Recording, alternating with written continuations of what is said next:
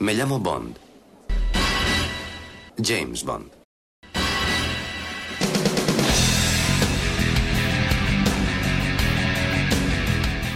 Hola, soy Alberto López, alias Klaalk en los foros.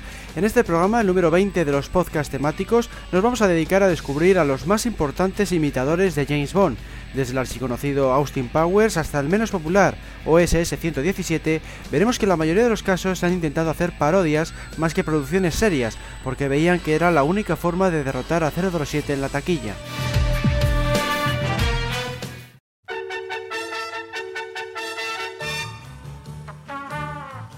Los productores de James Bond, Cavi Broccoli y Harry Saltzman no pudieron adquirir los derechos de todas las novelas de Ian Fleming a principios de los 60. Fuera del acuerdo quedaron Casino Royale, Operación Trueno y Moonraker por pertenecer a otras personas. Esta es la razón por la que hubo dos películas basadas en Casino Royale antes de la protagonizada por Daniel Craig en 2006. En 1954, el actor americano Barry Nelson fue el encargado de dar vida al agente secreto, pero lo hizo en la televisión y con un estilo muy americano. De hecho, se nombraba al personaje como Jimmy Bond, era agente de la CIA y bebía scotch con agua. La producción era en blanco y negro, duraba 50 minutos y se emitió en directo. No tuvo demasiado éxito y quizá por ello es muy complicado de encontrar en formato doméstico. Además, muchas de las versiones existentes carecen del final en el que Bond se enfrenta a Lechifre. Por cierto, Lechifre es llamado Le Chiffre y fue interpretado por Peter Rohr, un conocido actor astrohúngaro cuya labor es la más destacable de todo el reparto. Y es que tanto Barry Nelson como Linda Christian, la chica Bond, y Michael Pate, su colega Leiter, que aquí es inglés, no realizaron una gran actuación ni mucho menos.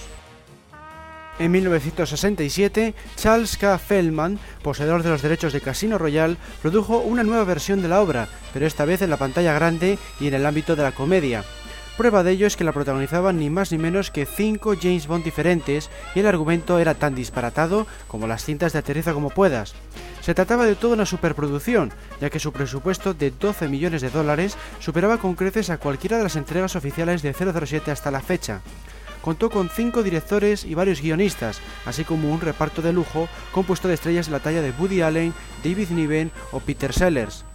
También aparecía la primera chica Bond de la serie oficial, Úrsula Andrés. No obstante, el resultado dejó mucho que desear, no convenciendo ni al público ni a la crítica.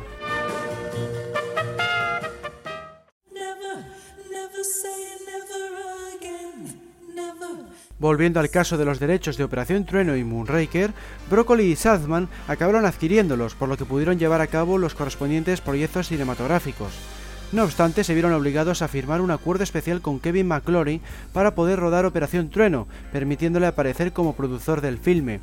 Esta mala experiencia fue la que les hizo rechazar la propuesta de Charles K. Feldman de hacer una versión seria de Casino Royale con Sean Connery.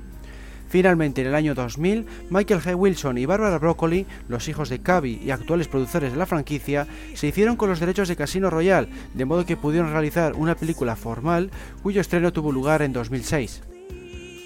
Kevin McClory mantuvo parte de los derechos de Operación Trueno tras el estreno de la película en 1965 y quiso aprovecharse de ellos a mediados de los 70.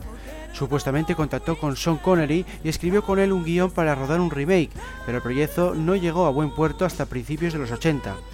La producción acabó estrenándose en 1983, el mismo año en que llegó Octopussy, la decimotercera entrega de la serie oficial.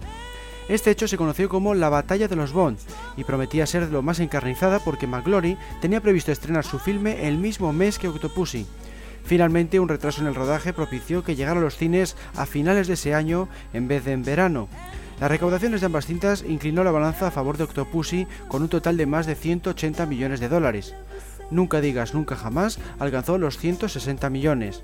Por cierto, este título hace referencia al hecho de que Connery afirmó una vez que nunca iba a volver a interpretar al agente secreto. De hecho, el argumento de la película contiene una buena dosis de comedia relacionada con la elevada edad del protagonista y su vuelta a la acción. En los años 90, Sony y McGlory planearon un segundo remake de Operación Trueno titulado Warhead 2000 AD, con Liam Neeson o Timothy Dalton como James Bond. En 1997, Sony anunció una serie de películas de James Bond rivales. MGM y Eon Productions denunciaron tanto a Sony como a McGlory, impidiéndoles hacerlo. Ese mismo año, MGM se hizo con los derechos de distribución de Nunca Digas Nunca Jamás. en 1998, Sony contraatacó, defendiendo a McGlory como coautor cinematográfico de James Bond, afirmando que debía recibir su parte de las ganancias de las películas, pero el juez no lo concedió debido al tiempo transcurrido. Finalmente, en el año 2004, Sony adquirió a MGM, de modo que se convirtió en la nueva distribuidora de la serie oficial, encargándose de Casino Royale en 2006. Por tanto, actualmente todas las películas de 007, es decir, las 22 oficiales, más la versión cómica de Casino Royale y Nunca digas nunca jamás, pertenecen a Eon Productions gracias a todos estos acuerdos.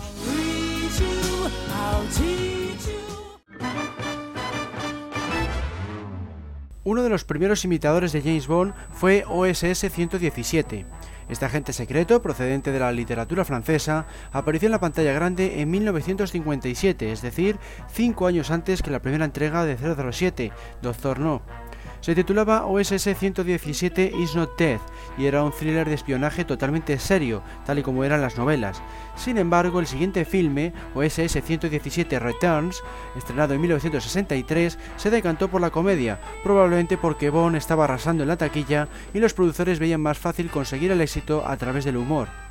Aparecieron otras siete películas más de esta espía a lo largo de las décadas siguientes. Algunas recuperaron el tono serio de la primera entrega, pero casi todas se englobaron nuevamente en la comedia. Las dos últimas cintas, El Cairo Nido de Espías de 2006 y Perdido en Río de 2009, destilan un humor absurdo próximo a la franquicia de Austin Powers y contienen un buen número de guiños y referencias hacia la serie de 007. Como curiosidad, cabe mencionar que existen 258 novelas de OSS 117 escritas por su creador, Jean Bruce, así como su esposa y sus hijos, tras el fallecimiento del primero.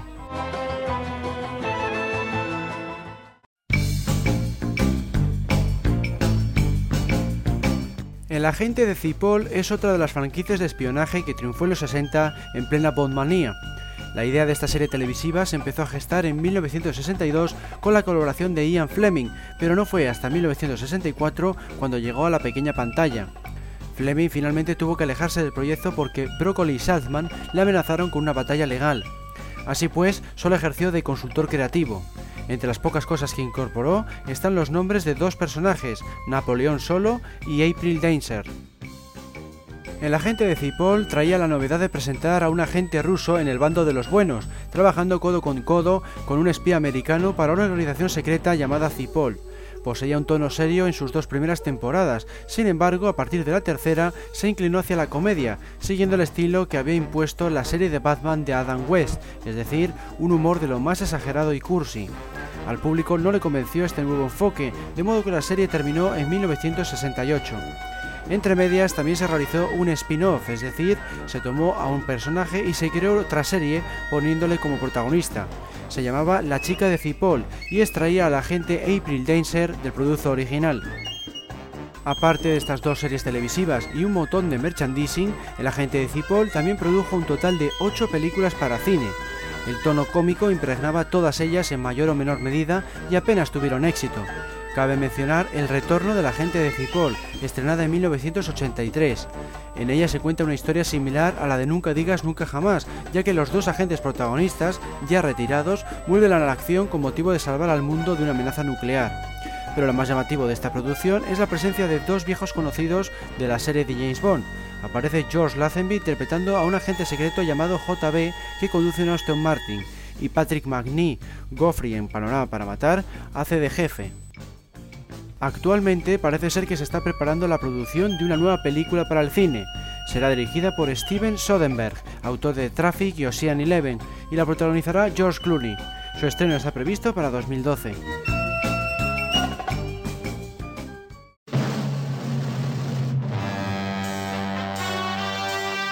Otro producto que aprovechó la bombanía fue la serie televisiva Los Vengadores. De origen británico, se emitió por primera vez en 1961 y concluyó en 1969. Su éxito fue tal que actualmente está considerada una obra de culto. Estaba protagonizada por una pareja de agentes, un hombre interpretado por Patrick McNee, quien trabajaría más tarde en Panorama para Matar, y una mujer, encarnada por varias actrices a lo largo de las siete temporadas. Entre ellas nos encontramos con dos chicas Bond, Honor Blackman, que hizo de Pussy Galore en Goldfinger, y Diana Rigg, quien interpretó a Tracy DiVincenzo en El Servicio Secreto de Su Majestad. Fue gracias a esta serie por la que acabaron siendo elegidas para participar en la franquicia de 007. Los Vengadores poseía un argumento muy similar a otras tantas series de la época. Dos agentes secretos, pertenecientes a una organización no menos extraoficial, conocida como el Ministerio, deben hacer frente a todo tipo de amenazas. Lo que más distingue a este producto de otros es su glamour y sobre todo su toque psicodélico e incluso surrealista. No obstante, al principio era más bien una serie policíaca, de corte realista. Fue a partir del éxito de Goldfinger en 1964 cuando derivó hacia tramas relacionadas con el espionaje. Los enemigos pasaron a ser científicos locos, ejércitos de robots o sociedades secretas del espacio exterior. Los protagonistas utilizaban tanto su ingenio como su habilidad para el combate para derrotarlos, pero siempre manteniendo la calma y la compostura. En 1976 volvió a la pequeña pantalla bajo el título Los Nuevos Vengadores. En esta etapa, también protagonizada por Patrick McNee, el éxito fue moderado y desapareció al año siguiente tras dos temporadas. El resultado de la película, estrenada en los cines de todo el mundo en 1998, fue aún peor. Contaba con un reparto de lujo encabezado por Ralph Fiennes, Uma Thurman y Sean Connery, este último en el papel de villano, pero fue un rotundo fracaso en la taquilla. Ni siquiera llegó a recuperar los costes, ya que su presupuesto alcanzó los 60 millones de dólares, pero solo obtuvo 48.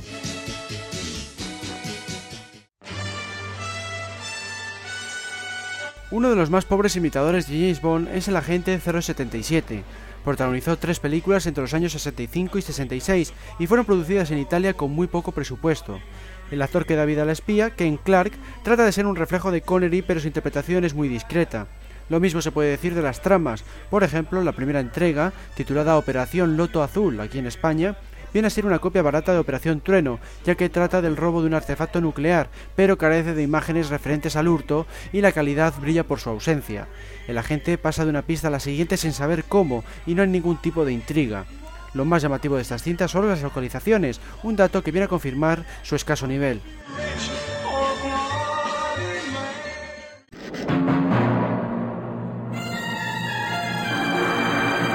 En los años 20, un personaje popular de la literatura inglesa era Bullfrog Drummond, un antiguo oficial de la Primera Guerra Mundial que pasó a ser detective privado tras el conflicto. Surgió a raíz del éxito de Sherlock Holmes y pudo servir de prototipo para James Bond porque posee muchas de sus características. Era duro pero elegante, se saltaba la ley cuando creía que el fin justificaba los medios y se enfrentaba a grandes villanos que amenazaban al mundo contó ni más ni menos que con 23 películas para cine y televisión antes de que se viera influenciado por la bombanía. El filme de 1967, titulado Más peligrosas que los hombres, guardaba un buen número de similitudes con el agente 007. Había dos villanas de lo más sexys, un excéntrico criminal con base en un castillo de la costa italiana, una elevada dosis de acción, lujosos decorados y localizaciones exóticas. No obstante, se parece más a El Santo, la serie de Roger Moore, en el sentido de que narra una aventura internacional sin la presencia de gadgets ni planes de dominación mundial por parte del bando enemigo. La cinta debió tener éxito porque tuvo una continuación, más peligrosas todavía, estrenada en 1969.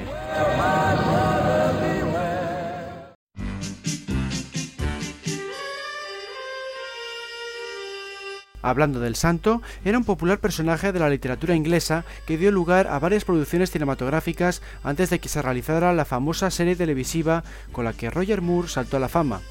El actor daba vida a Simon Templar, un sofisticado y elegante millonario que viajaba alrededor del mundo ayudando a los indefensos, al estilo de Robin Hood.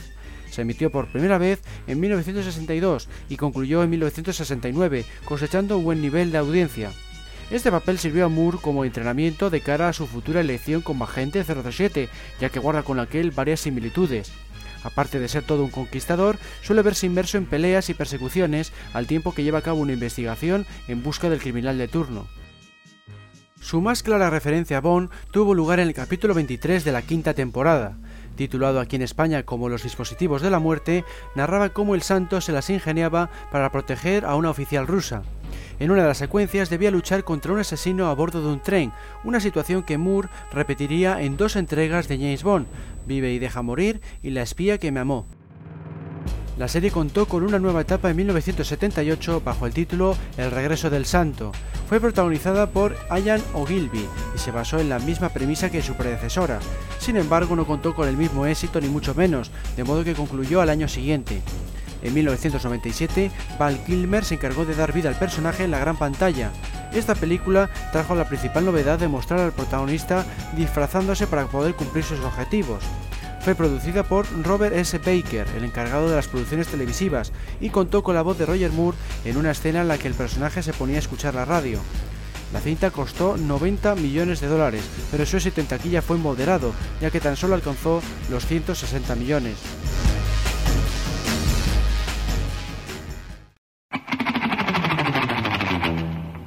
Existe otro personaje conocido como el Santo, originario de México. Se trataba de un luchador de lucha libre de gran popularidad en ese país, también conocido como el Enmascarado de Plata.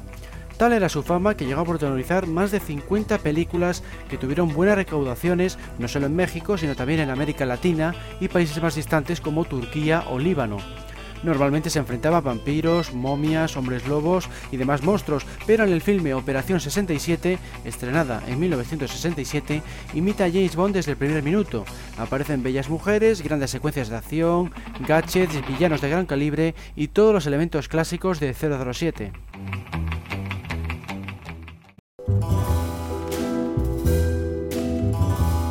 Harry Saltzman, el coproductor de la franquicia de James Bond, se involucró también en otra saga de espionaje, la protagonizada por el espía Harry Palmer, interpretado por Michael Caine. Este personaje tiene su origen en las novelas del escritor británico Len Dayton. Se realizaron tres películas en plena bombanía, Ipcres de 1965, Funeral en Berlín de 1966 y El cerebro de un billón de dólares de 1967. La razón de ser de esta trilogía era crear una versión de 007 más realista. De hecho, el propio Harry Palmer comparte con aquel su cinismo y es el elemento más importante de la serie. Al mismo tiempo resulta antibondiano porque es un solitario de clase media que lleva gafas, va al supermercado y prefiere las palabras a la acción. Donde hay más semejanzas es en el equipo técnico, ya que contó con la música de John Barry, el diseño de producción de Ken Adam y el montaje de Peter Hunt, todos ellos viejos conocidos de la franquicia de James Bond. Años después se filmaron dos entregas más, pero para la televisión, El Expreso de Pekín, emitida en 1995, y Medianoche en San Petersburgo, de 1996. Ambas fueron protagonizadas de nuevo por Michael Caine. Curiosamente, el otro papel estelar recayó en Jason Connery, el hijo de Sean Connery. Estas producciones no contaron con la participación del autor Lane Dayton y ni siquiera se basaban en sus obras, pero alcanzaron un nivel de calidad parecido a pesar de su limitado presupuesto.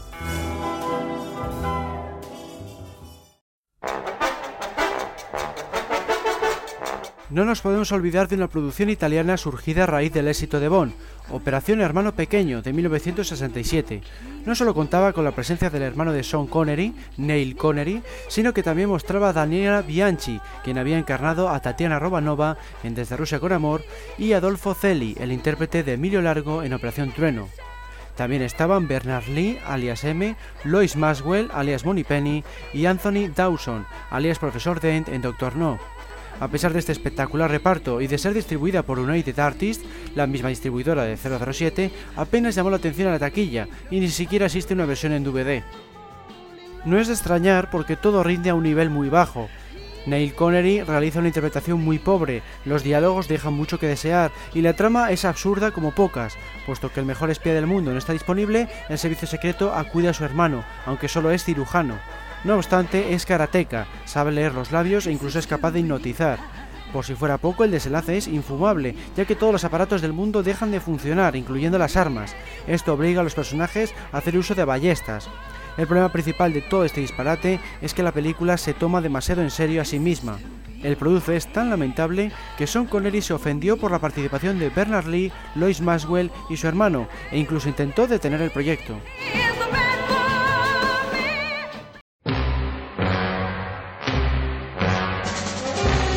Otra parodia de James Bond de los años 60 es la del agente Flint. Se podría considerar la precursora de Austin Powers. Contó con dos películas, Flint, Agente Secreto, de 1966, y F de Flint, de 1967. Protagonizadas por el carismático James Covard, presentaba a un héroe retirado, millonario, de impresionantes habilidades físicas e intelecto superior. Era una versión más perfecta aún que 007 y ahí estaba la gracia de muchas de las escenas. Por ejemplo, en una de ellas rechazaba un gadget porque confiaba en los que él mismo construye. presume de haber fabricado un mechero con 82 usos letales, 83 si se utiliza para encender un cigarrillo. El estilo de estas producciones era muy pop, con decorados impresionantes, y mostraba las clásicas ideas inocentes de la época, como la presencia de un grupo de científicos intentando crear una sociedad perfecta, libre de la política y de las guerras. También se realizó un telefilme canadiense en 1975, titulado Death Target. Pretendía servir de episodio piloto para una serie de televisión, pero no tuvo éxito y se acabó cancelando el proyecto. Quizá fue debido a que ya no contaba con James Cobar, sino que fue reemplazado por Ray Danton, un actor que no llegó a alcanzar su nivel. Además, la cinta carecía del glamour de la original, contaba una historia muy sosa y dejaba de lado las características propias de Flynn, convirtiéndolo en un mero detective.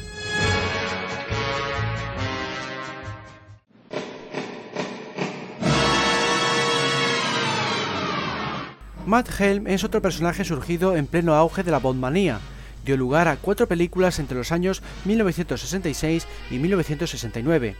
La primera de ellas, Los Silenciadores, empleaba una trama muy típica de Bond. De hecho, parece una versión Z de Doctor No, dado su escaso presupuesto y la presencia de un villano oriental. Por si fuera poco, sus planes tienen que ver con la desviación de misiles con motivo de provocar la Tercera Guerra Mundial. Matt Helm fue interpretado por el popular Dean Martin y se englobaba claramente dentro de la comedia, a pesar de que sus orígenes literarios se caracterizaba por su dureza y realismo. Apareció en 23 novelas escritas por el americano Donald Hamilton entre 1960 y 1993. En las películas veremos Guts como una pistola que dispara hacia atrás o una gente tan torpe que se tropieza con todo lo que se cuenta a su paso. Esta serie fue producida por Irving Allen, el que fuera compañero de Cavi Broccoli antes de iniciar su andadura con 007. Debió darle envidia el enorme éxito que había alcanzado su compañero, así que decidió probar suerte con esta saga. Actualmente corren rumores de una versión más seria de Mad Helm bajo la dirección de Steven Spielberg y la cara de Bradley Cooper, protagonista del equipo A y Resacón en Las Vegas, entre otras.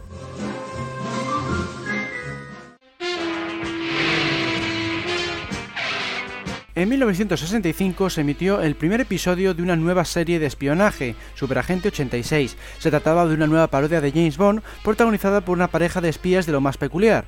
Él, Maswell Smart, se cree capaz de resolverlo todo, pero es sumamente torpe y solo consigue sus objetivos gracias a una inmensa cantidad de suerte. Ella, la agente 99, sí es inteligente y eficaz, sacando a su compañero de más de un apuro. Esta serie es una de las que mejor han soportado el paso del tiempo gracias a su humor atemporal, basado en situaciones absurdas que parodian al mismo tiempo a James Bond y al inspector Clouseau. Detrás de este producto, emitido entre 1965 y 1969, se encuentra Mel Brooks, un habitual de la comedia que alcanzó la fama años después con La loca historia de las galaxias, una parodia de Star Wars, y Las locas locas aventuras de Robin Hood. Superagente 86 siguió cosechando buenos niveles de audiencia en sus continuas reemisiones en cadenas de todo el mundo y se produjo una película en 2008 protagonizada por Steve Carell y Anne Hathaway.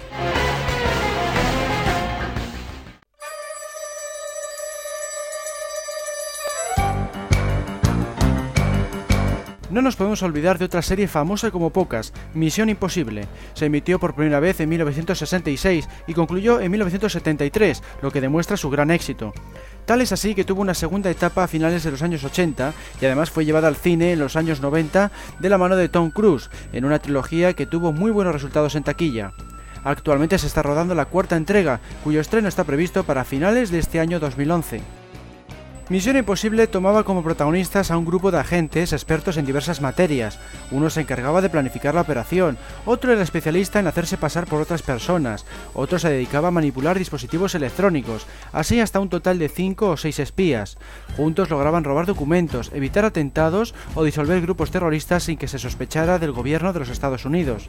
Uno de los sellos característicos de la serie era la utilización de máscaras para suplantar identidades, una idea procedente de la película de James Bond de Rusia con Amor, donde el villano Red Grant eliminaba un objetivo ataviado con el rostro de 007.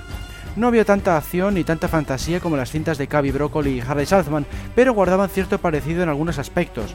Por ejemplo, muchas misiones transcurrían en casinos o estancias de lujo y solían aparecer algunos gadgets.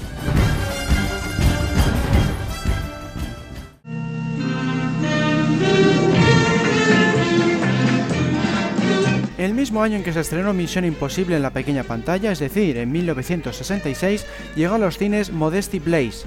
Se trataba de la adaptación de un cómic, convertido más tarde en varias novelas, cuyo protagonista era una joven de grandes destrezas y pasado criminal. No tenía que ver con el espionaje, sino más bien con el género de los ladrones, pero con motivo de aprovechar la bombmanía, los productores de la película decidieron convertirla en un agente del servicio secreto inglés. El resultado fue lamentable, porque más que imitar a James Bond, tendieron a seguir el estilo característico de los Vengadores, de modo que aparecían escenarios estrafalarios y villanos exóticos. Por si fuera poco, el guion estaba plagado de disparates, inclinándose claramente hacia la comedia.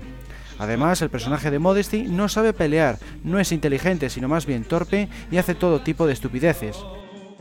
Este fallido intento de parodia no desanimó al creador del personaje, el escritor inglés Peter O'Donnell, quien intentó realizar una serie de televisión más fiel a su obra en los años 80. Se rodó un telefilme de tono serio y bajo presupuesto a modo de episodio piloto, pero dado su escaso éxito, el proyecto de la serie fue finalmente cancelado por la productora ABC. En 2004 se llevó a cabo una producción cinematográfica en la que colaboró Quentin Tarantino, quien se consideraba fan del personaje, si bien se trata de un producto de bajo presupuesto, alcanzó un nivel bastante notable. Era una precuela de la historia vista en 1966, así que no tenía nada que ver con el espionaje. Se mostraba cómo Modesty era adiestrada por el profesor Love tras sobrevivir a la guerra de los Balcanes y cómo se enfrentaba al villano de turno en un casino.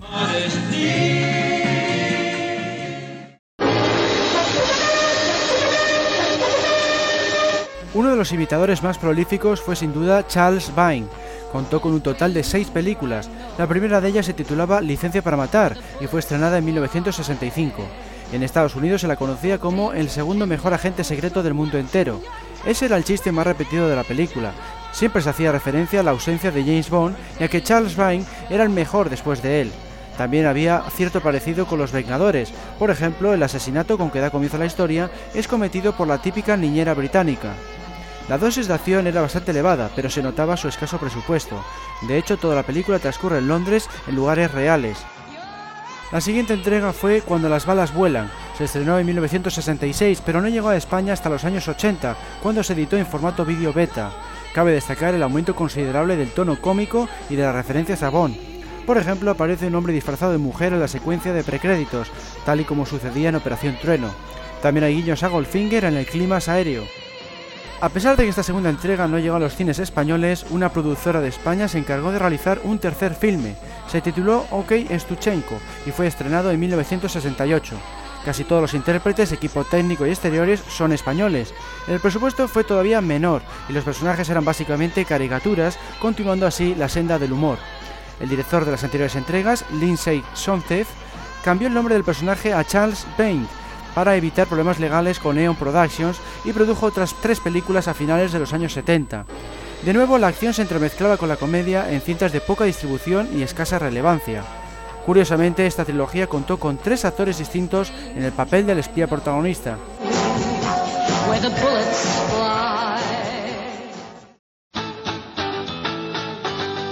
Antes de pasar a la actualidad, vamos a hacer un recorrido rápido por otras coproducciones europeas menos conocidas que también surgieron a mediados de los años 60 en plena bondmanía. Italia, Francia, España y Alemania Occidental solían unir sus esfuerzos, pero aún así los resultados que obtenían eran muy pobres y de escasa calidad en todos los campos. El reparto solía estar formado por intérpretes de segunda fila que extranjerizaban sus apellidos para dar una imagen más comercial. No solía faltar un elenco de bellezas, otro reclamo para la taquilla. Por ejemplo, 001 Operación Caribe fue producido por España, Italia y Alemania Occidental, y su actor protagonista era italiano, Alexandro Penelli, pero se cambió el nombre por Larry Pennell para atraer a la taquilla americana. Es más, en ese país se tituló Our Men in Jamaica, en un intento de parecerse a los títulos de la saga de Flint. Su protagonista era el agente 001 y tenía las cualidades típicas de Bond, era diestro tanto en el combate como con las mujeres. La coproducción italo-egipcia, Agente 008 Operación Exterminio, era algo más original que otras porque estaba protagonizada por una agente doble cero americana, de nombre Ingrid.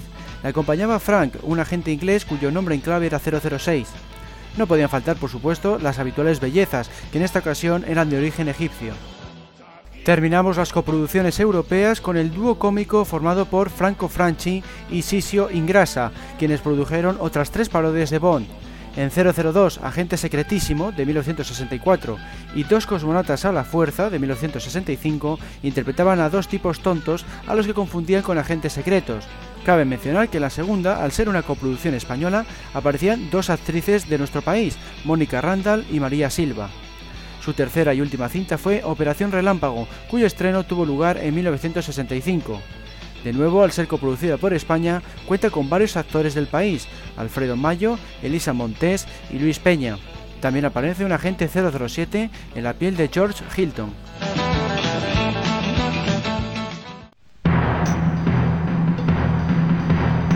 Ya en los 90 nos encontramos con una de las parodias más peculiares y estrambóticas, desde Pekín con Amor, de 1994. Esta producción china tuvo una muy escasa distribución, puesto que solo se vio en Hong Kong, Estados Unidos y Japón. En su país de origen no tuvo cierto éxito, al recaudar más de 30 millones de dólares, algo que extraña si echamos un vistazo a su patético argumento. La historia toma como protagonista a un carnicero al que contrata el gobierno chino para recuperar un esqueleto de dinosaurio robado. Por si fuera poco, es fan de James Bond y utiliza gadgets totalmente inútiles. Más que un filme parece una sucesión de gadgets, a cada cual peor que el anterior. Como curiosidad, cabría mencionar que la carátula de su DVD imita a uno de los pósters promocionales de alta tensión. Otra referencia clara a la franquicia de 007 es la presencia de una pistola de oro.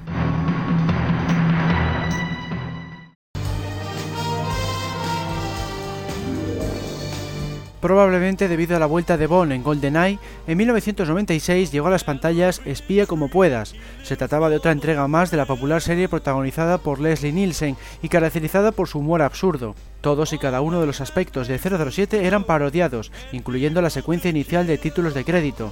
En ella aparecía el conocido cantante cómico Weir Jankovic, imitando la presentación de Operación Trueno. Por ejemplo, se veían chicas buceando, pero aquí se peleaban o se tiraban pedos.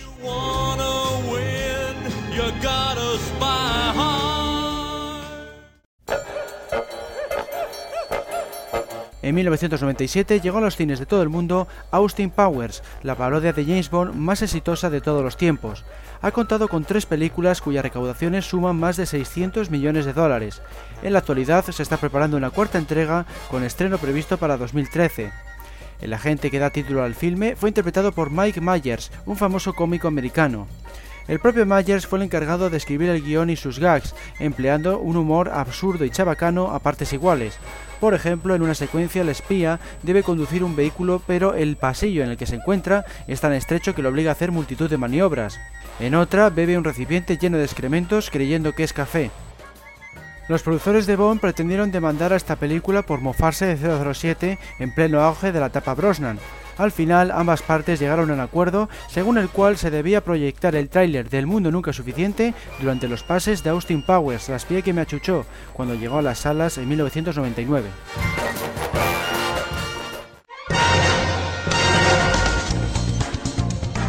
En 2003 se estrenó Johnny English, otra parodia más, protagonizada por Rowan Atkinson, famoso por su papel de Mr. Bean, contaba con un guion escrito por Robert Wade y Neil Purvis, los autores de las últimas entregas de James Bond. Quizá por ello las referencias a la franquicia son más abundantes que nunca. Por ejemplo, una banda de música que aparece en una de las secuencias se hace llamar Bond. El protagonista conduce un Aston Martin DB7, un coche que por cierto pertenece en la realidad al propio actor. No faltan por supuesto los gadgets como por ejemplo una pluma que dispara dardos venenosos. El humor que destila la cinta viene a ser similar al de las películas de Mr. Bean, ya que se basan en la torpeza de su protagonista. De hecho, en China la cinta fue titulada Mr. Bean se convierte en agente secreto. Su recaudación en taquilla fue notable, al alcanzar los 160 millones de dólares. Por ello, ya se está preparando una segunda entrega, cuyo estreno está previsto para este mismo año 2011. Se titulará Johnny English Reborn y contará con la presencia de Pierre Brosnan y Rosamund Pike, la actriz que dio vida a Miranda Frost en Muere otro día.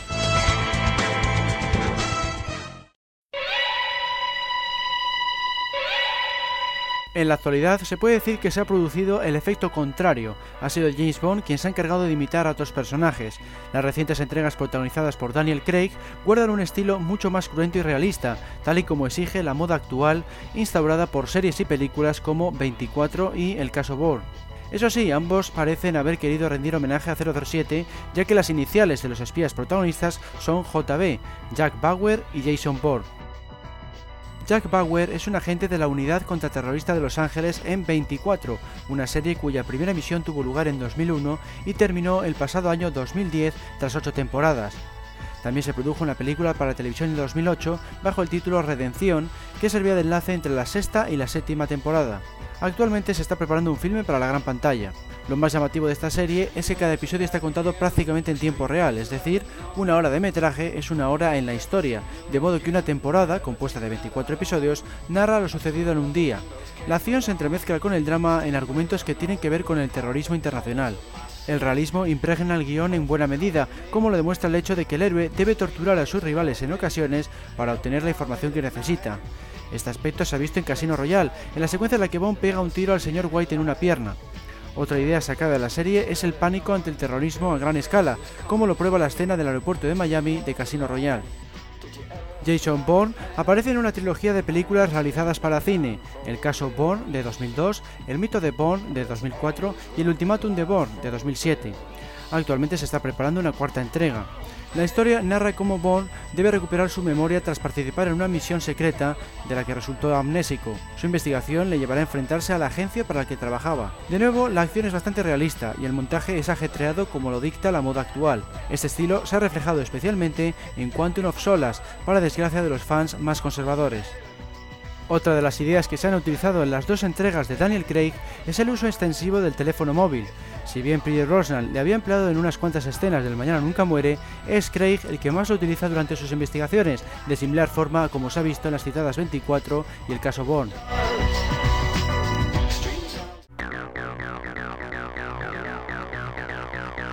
Como hemos visto, la moda del espionaje en el cine y la televisión ya había comenzado antes de que se estrenara Dozorno en 1962 debido al auge de la Guerra Fría. No obstante, fue a raíz del enorme éxito de Goldfinger en 1964 cuando se multiplicaron el número de producciones relacionadas con esta temática. Ese periodo, conocido como la Bondmanía, abarcó hasta finales de la década y trajo consigo un sinfín de imitadores del espía creado por Ian Fleming, en su mayoría parodias, porque competir de igual a igual con la serie de Cavi Broccoli y Harry Saltzman era visto como arriesgado y exigía presupuestos mayores. Actualmente ha sido Bond quien ha imitado a otras franquicias para adaptarse a los gustos del público. El resultado ha sido brillante, sobre todo en el caso de Casino Royale, al ser aplaudida tanto por los espectadores como por la crítica. Espero que os haya gustado este programa en cuyo guion han participado dos miembros destacados de Foros 007, Alberto Bon con algunos apuntes sobre Johnny English y Ebardo con información acerca de las coproducciones europeas. He intentado incluir a los imitadores más famosos, pero siempre quedan algunos en el tintero porque el podcast si no tendría una duración excesiva. Por ejemplo, Remo Williams, cuya película fue dirigida por Guy Hamilton, el director de Goldfinger, o Triple X, que ha contado con dos entregas de reciente aparición. Como siempre, os animo a que escuchéis los 19 programas anteriores que abarcan temáticas tan interesantes y diversas como los accidentes en los rodajes, la música, las chicas Bond o los efectos especiales. Podéis acceder a ellos desde el menú superior Media, Audio, Podcast temático de archivo027.com. No dejéis de visitar esta web si queréis estar al tanto de todo lo que acontece en el mundo de James Bond. También es muy recomendable que acudáis a su foro, Foros 007, ubicado en www.archivo007.com barra foros. Un saludo a todos y hasta la próxima.